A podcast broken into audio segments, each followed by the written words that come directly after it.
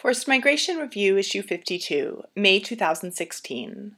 Limitations of Development Oriented Assistance in Uganda by Ulrike Krause. In camp like settlements, the aid provided by aid agencies with a development orientation can do little more than improve livelihoods conditions. The idea of linking refugee protection and assistance programs with development aid is far from a new idea with its potential as a win win situation for donors and asylum states, and, in theory at least, for refugees as well. As long ago as the 1960s, UNHCR, the UN Refugee Agency, tried to link its refugee assistance programs with development aid. It moved from an integrated zonal approach during the 1960s to refugee aid and development in the 1980s, and returnee aid and development in the 1980s and 90s. Since the new millennium, Targeted Development Assistance, TDA, and the Transition Solution Initiative, TSI, have been used to make the link. What all these approaches have in common is the attempt to link short term refugee aid with medium term development projects, offering both refugees and the host population access to services, and using a local settlement approach instead of camps. Yet, each approach did it differently. Since the 1980s, the idea has been promoted of refugees becoming self reliant, especially through agriculture, a concept that is related to recent debates about resilience and is still used today, and note 1. In the 1990s, quick impact projects, QIPs, were used to promote efforts through small scale and short term measures. Although the approaches had benefits and disadvantages, the main reasons for failure were similar in each approach insufficient support by and cooperation of humanitarian and development agencies, ineffective, short term program planning, polarized positions between northern donor states and southern refugee hosting states, lack of political will, and insufficient funding. And note 2. Hence, despite these initiatives over several decades, refugee protection and assistance are still characterized as humanitarian, short term emergency assistance, differentiated from medium and long term development aid. Ironically, these short term interventions are, given the global trends of protracted refugee situations, lasting for an average of nearly 20 years. The case of Uganda. Refugee assistance in Uganda is seen as progressive due to a new refugee policy and its development orientation. The new refugee policy entered into force in 2009 and included a number of revisions to the previously relatively restrictive policy. For example, refugees now have rights to property, work, agriculture, and freedom of movement. And note 3. In recent years, the government of Uganda has also included refugees in its national development and poverty reduction plans. Since the 1960s, Uganda has hosted refugees, especially from neighboring countries, with refugees located in rural settlements close to the borders in northern and western Uganda. Refugee assistance in Uganda has development oriented components, as evidenced by the nationwide use of local rural settlement, for which the government has allocated more than 3,300 kilometers. And note 2. There are three explicit strategies outlining the development orientation of refugee aid the Self Reliance Strategy, SRS, the Development Assistance for Refugee Hosting Areas, DAR, strategy, and the Refugee and Host Population Empowerment, REHOPE strategy. SRS was established in 1999 and aims to promote refugees and nationals living in refugee hosting areas to be able to support themselves, as well as to integrate local service structures into national systems. Building on SRS, DAR was established in 2003 and targets improving the living conditions of refugees and nationals. The more recent REHOPE strategy also aims to empower refugees to become self reliant through livelihoods measures. All three strategies, therefore, are directed at integrating service structures into national systems and promoting refugees to become independent from aid structures and deliveries.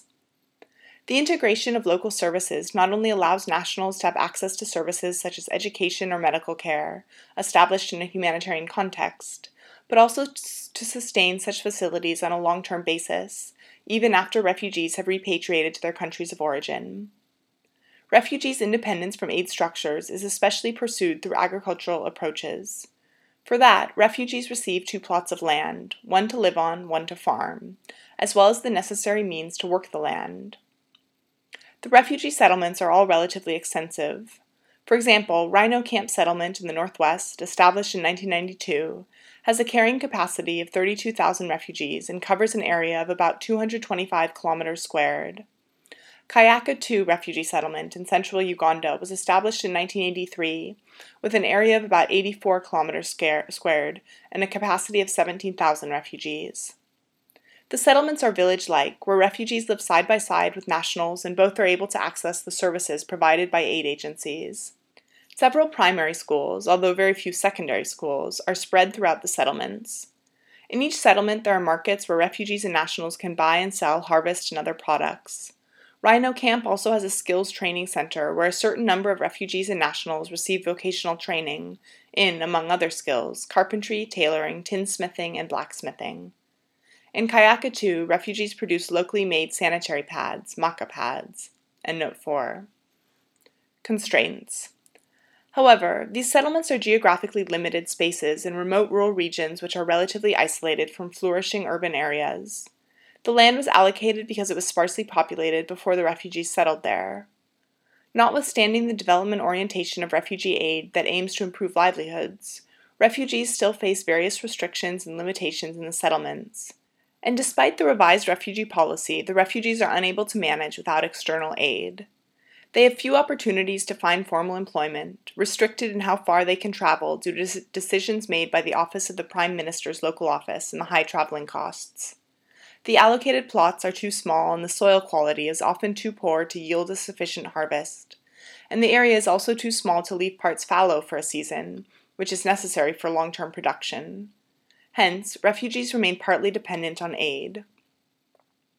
In spite of the development orientation, aid agencies' program planning cycles are annual, which does not adequately allow for medium term planning.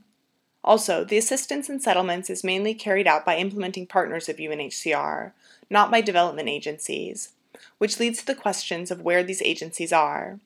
If the work is supposed to be development oriented, why are there seemingly no or very few development agencies implementing programs? Thus, the kind of aid that has been provided remains similar to humanitarian aid rather than medium term development aid. At a policy and strategy level, criticism could be leveled at programs which work for the integration of services into the national system locally, but not for the integration of refugees. Politically, the aim is the repatriation of the refugees, rather than allowing them to stay and integrate locally, while the service structures remain for the locals. More questions and answers? The refugee assistance strategies in these settlements in Uganda reveal a certain political willingness and an interest in linking refugee protection with development aid. However, challenges remain which render the whole structure questionable. It may initially seem obvious that refugee hosting regions should benefit from development measures such as improving infrastructure and service delivery. But do refugees benefit from such measures?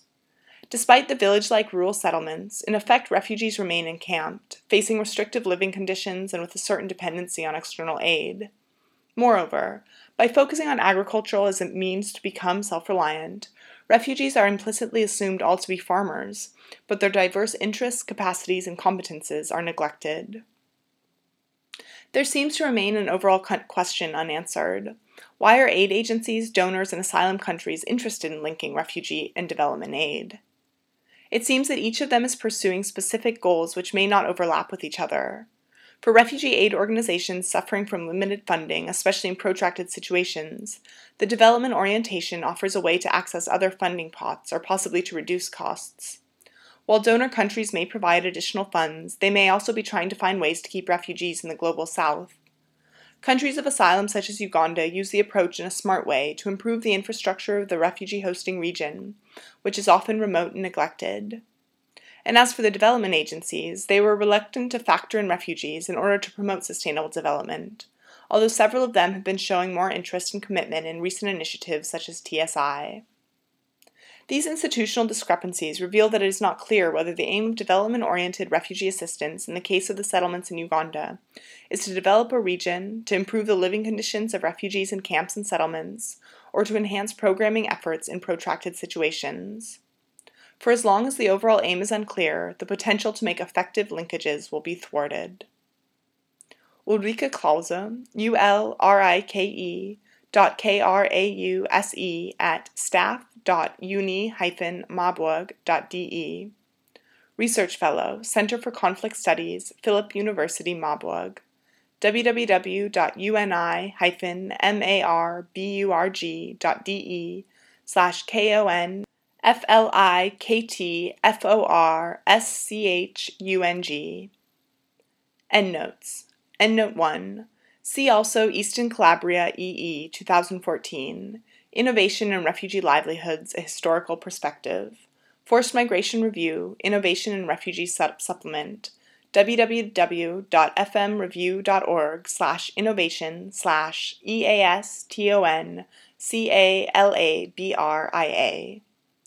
Endnote 2, Krause U 2013, Linking Refugee Protection with Development Assistance, Analyses with a Case Study in Uganda, NOMOS. Endnote 3, Uganda 2006, The Refugees Act 2006, www.refworld.org slash docid slash 4b7 babaf52.html. Endnote 4, Musaazi M 2014, Technology Production and Partnership Innovation in Uganda, Forced Migration Review, Refugees and Innovation Supplement, www.fmreview.org slash innovation slash musaazi. FMR is an open access publication. You are free to download, copy, distribute, or link to this article, as long as it is for non commercial purposes and the author and FMR are attributed. All articles published in FMR are licensed under a Creative Commons Attribution, Non Commercial, No Derivatives license.